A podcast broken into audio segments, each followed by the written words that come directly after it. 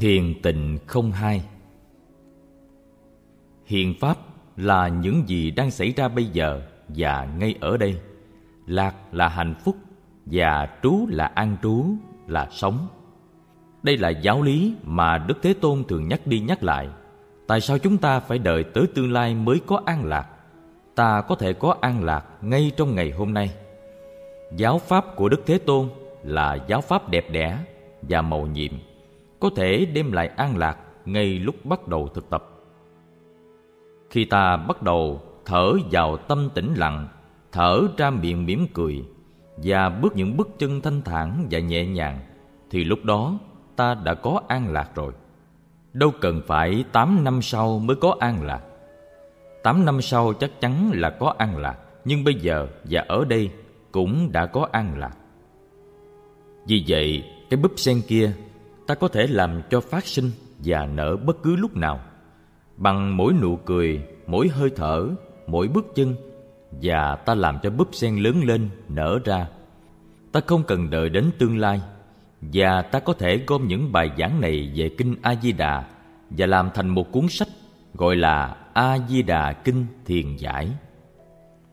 Không phải là tổ sư thiền, Như Lai thiền hay là Như Lai thượng thượng thiền, không phải thiền công án hay thiền mặt chiếu Thiền này là thiền của đạo Bột Nguyên Thủy, thiền của kinh quán niệm hơi thở, của kinh niệm xứ, của kinh người bắt rắn, của kinh người biết sống một mình. Theo các kinh này, bục dạy rằng hạnh phúc có thể có ngay bây giờ và tịnh độ có thể có ngay bây giờ trong khung cảnh này. Ta có thể đưa thiền và tịnh tới với nhau. Ngày xưa, có nhiều người nói tu thiền thì khó thành, tu tịnh độ thì dễ thành. Thật ra theo cái nhìn của chúng ta thì tịnh độ là một loại thiền tập. Tịnh độ mà không có thiền tập thì đó chỉ là một sự đầu tư vào tương lai mà thôi. Còn nếu có thiền trong tịnh độ thì ta có tịnh độ ngay bây giờ. Và giáo nghĩa tịnh độ đi rất đúng vào tinh thần của đạo bục nguyên thủy. Mỗi chúng ta đều đã có hoa sen ta không cần phải đi qua bên cõi tây phương để xem, hoặc nhờ người đem cái máy video sang đó để thâu hình, xem thử nó đã lớn được chừng nào. Tại vì hoa sen ấy đang có mặt trong ta, cho nên búp sen lớn chừng nào thì ta phải biết chứ, phải không? Bông sen của mình mà mình không tự thấy thì uổng biết mấy. Ta có thể đem đóa sen ấy trở về với ta trong kinh pháp cú bục dạy trong tất cả các pháp, tâm là chủ. Trong Kinh Quan Nghiêm, Bục dạy, tất cả đều do tâm, tâm như họa sư, năng quả nhất thiết hình tượng. Bài kệ Kinh Quan Nghiêm như sau: Nhược nhân dục liễu tri, tam thế nhất thiết Phật, ưng quán pháp giới tánh, nhất thiết duy tâm tạo. Nếu người nào muốn thấy và muốn hiểu được tất cả các đức bục trong ba đời quá khứ, hiện tại và vị lai, thì người ấy nên quán chiếu rằng trong bản chất của pháp giới, tất cả đều do tâm của mình tạo ra. Vì vậy, tịnh độ cũng là một sáng tạo của tâm thức tâm thức của chư bục cũng như tâm thức của chúng ta. Cũng như đạo tràng mai thôn và tân thân này cũng là một sáng tạo phẩm của tâm thức chúng ta đã cùng nhau cộng tác để tạo ra tăng thân và đạo tràng này.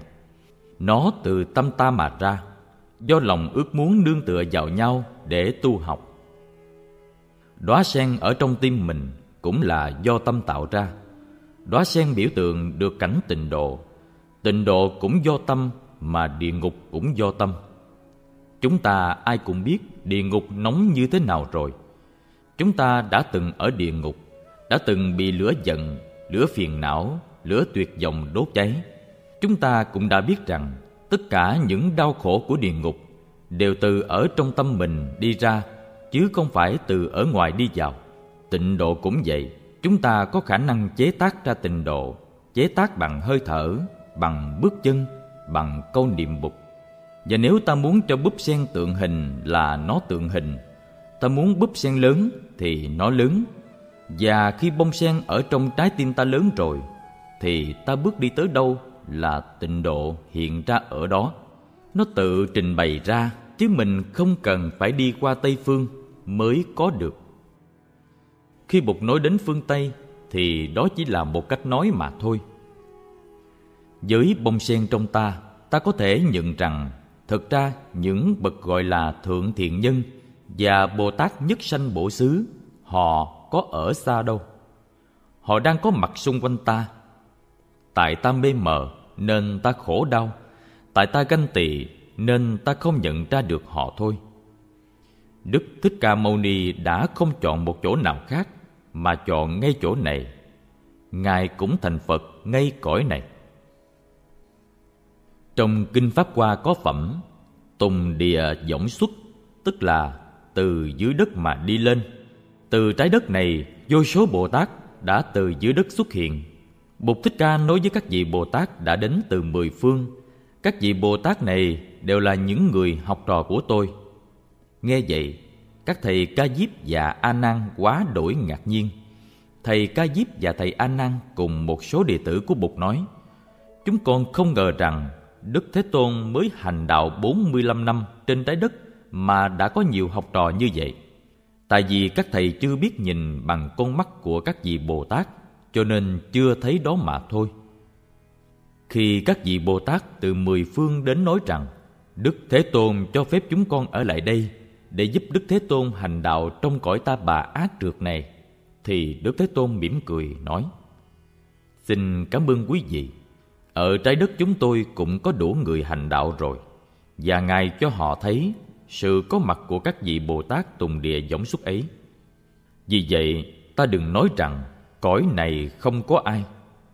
Những vị như Bồ Tát Trì Địa Bồ Tát Thường Bất Kinh Bồ Tát Quán Âm Bồ Tát Đại Thế Chí, Vân vân, Đang có mặt rất nhiều chung quanh ta, Họ đều là những đứa con của trái đất.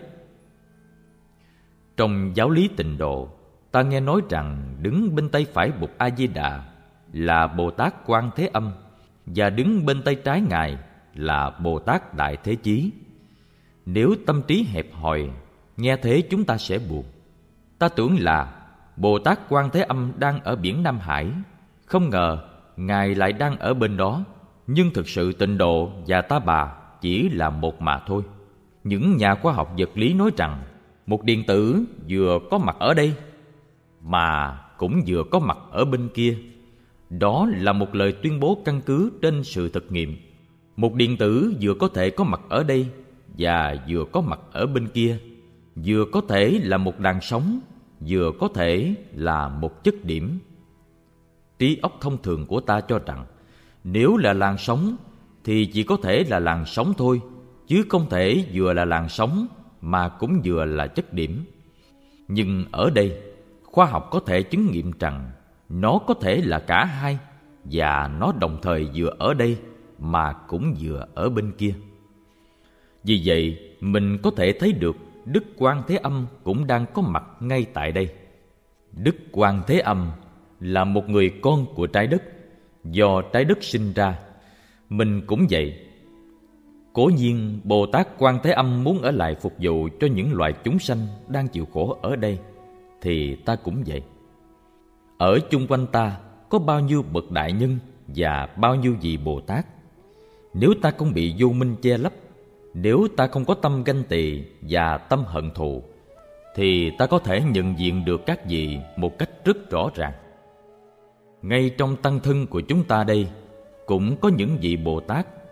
Những vị bồ tát lớn tuổi và trẻ tuổi, bồ tát xuất gia hay bồ tát tại gia đều có mặt. Nói đúng hơn, ở trong mỗi chúng ta, ai cũng có một vị Bồ Tát, nhưng cơ hội biểu hiện chưa có, nên ta chưa phải là Bồ Tát đích thực và toàn thời gian full time Bodhisattva mà thôi. Cách đây chừng 15 năm, dạy ở tu viện Kim Sơn về thiền và tịnh trong một bài pháp thoại, tôi có nói Tịnh độ mà không thiền Tịnh độ của tương lai Tâm ta là đất tịnh, Thiền giới tịnh không hai. Bài thơ này đã giúp cho thiền sinh quá ấy rất nhiều. Đem con mắt của thiền tập mà quán chiếu vào giáo lý tịnh độ, Ta hiểu sâu được giáo lý tịnh độ. Giáo lý tịnh độ có thể thực tập để tịnh độ hiển bày ra ngay bây giờ và ở đây. Các thầy ngày xưa đã từng dạy, tự tánh di đà, duy tâm tịnh độ tức là tịnh độ nằm trong tâm và di đà là tự tánh. Biết bao nhiêu nhà chú thuật, biết bao nhiêu nhà bình giải, biết bao nhiêu nhà trước thuật đã nói tới giáo lý duy tâm tịnh độ. Búp sen kia đang nằm trong trái tim mình. Mình phải làm cho nó lớn lên mỗi ngày. Chính bông sen đó sẽ làm cho tịnh độ được biểu hiện trong đời sống hàng ngày của mình để mình được thừa hưởng và để cho những người bạn tu của mình được thừa hưởng. Bông sen càng lớn chừng nào thì cái quả lò càng nhỏ chừng đó. Quả lò tức là địa ngục trong lòng mình. Lấy con mắt của thiền quán mà nhìn tịnh độ như thế thì tịnh độ không còn là một mơ ước diễn dông, không còn là một điều mê tín, mà là một giáo lý rất thực tiễn. Tịnh độ là những gì mà ta sống trong đời sống hàng ngày và ta thấy ta có liên hệ đến tịnh độ một cách rất mật thiết. Mỗi bước chân, mỗi hơi thở, mỗi lời nói, mỗi cái nhìn đều phải có tác dụng tạo ra tịnh độ. Sự thực tập xây dựng tăng thân của ta được đồng nhất với sự thực tập xây dựng tịnh độ. Có một thầy tuyên bố là, thầy ấy chỉ có thể chấp nhận cái lý của tịnh độ mà không thể chấp nhận cái sự của tịnh độ. Lý tức là lý thuyết lý của tịnh độ là tịnh độ duy tâm, di đà tự tánh. Nhưng còn chuyện có một cõi tịnh độ ở tây phương và chỉ cần niềm bục đến bất thối chuyển để sau khi mạng chung được sanh sang cõi đó thì thầy không chấp nhận. Thầy ấy chấp nhận lý mà không chấp nhận sự. Nhưng nói như vậy chưa ổn, vì lý mà không đi đôi được với sự lý đó chưa phải là chân lý, và sự không đi đôi với lý, thì sự đó chưa phải là chân sự. Ở đây, sự và lý, cả hai đều phải có mặt trong nhau, và không thể tách rời nhau. Sở dĩ ta thấy hai cái không đi đôi với nhau, là vì trong hai cái mà ta thấy chưa có cái nào chính cả. Cái thấy về lý cũng chưa chính, mà cái thấy về sự cũng chưa chính nếu quả thật cái thấy về sự và về lý đã thuần thục rồi, thì chúng sẽ luôn luôn đi đôi với nhau và dung hòa nhau. Niệm bục và làm cho bông sen lớn lên và nở ra trong đời sống hàng ngày, đó là sự. Thực tập không phải là lý, nhưng tất cả những lý mà chúng ta đã nêu lên để thực tập đều phù hợp một cách tuyệt đối với sự. Sự thực tập về tịnh độ là sự thực tập hàng ngày và cái hưởng thụ cũng là cái hưởng thụ hàng ngày. Ta không phải đợi đến chết mới bắt đầu có sự hưởng thụ. Cách đây chừng 15 năm, giảng tại một nhà thờ thiên chúa giáo ở philadelphia, tôi có tuyên bố một câu. Anh đâu cần phải chết mới được đi vào nước chúa. Nếu anh có niềm, có định, có tuệ, thì anh có thể mở trái tim của anh ra và nước Chúa sẽ biểu hiện và anh có thể đi vào nước Chúa trong giây phút hiện tại. Ở đạo tràng Mai Thôn, chúng ta tập đi thiền hành như thế nào để mỗi bước chân của chúng ta dẫm lên được tịnh độ. Mỗi bước chân đi vào tịnh độ, đó là sự thực tập của chúng ta. Trong sự thực tập ấy, sự già lý đạt được đến mức tuyệt hảo nếu sự và lý chưa thực sự đi đôi với nhau, là vì sự chưa được chín mùi? Lý cũng chưa được chín mùi. Nói khác hơn, hai cái chưa dung thông được với nhau, chưa quyện được vào nhau.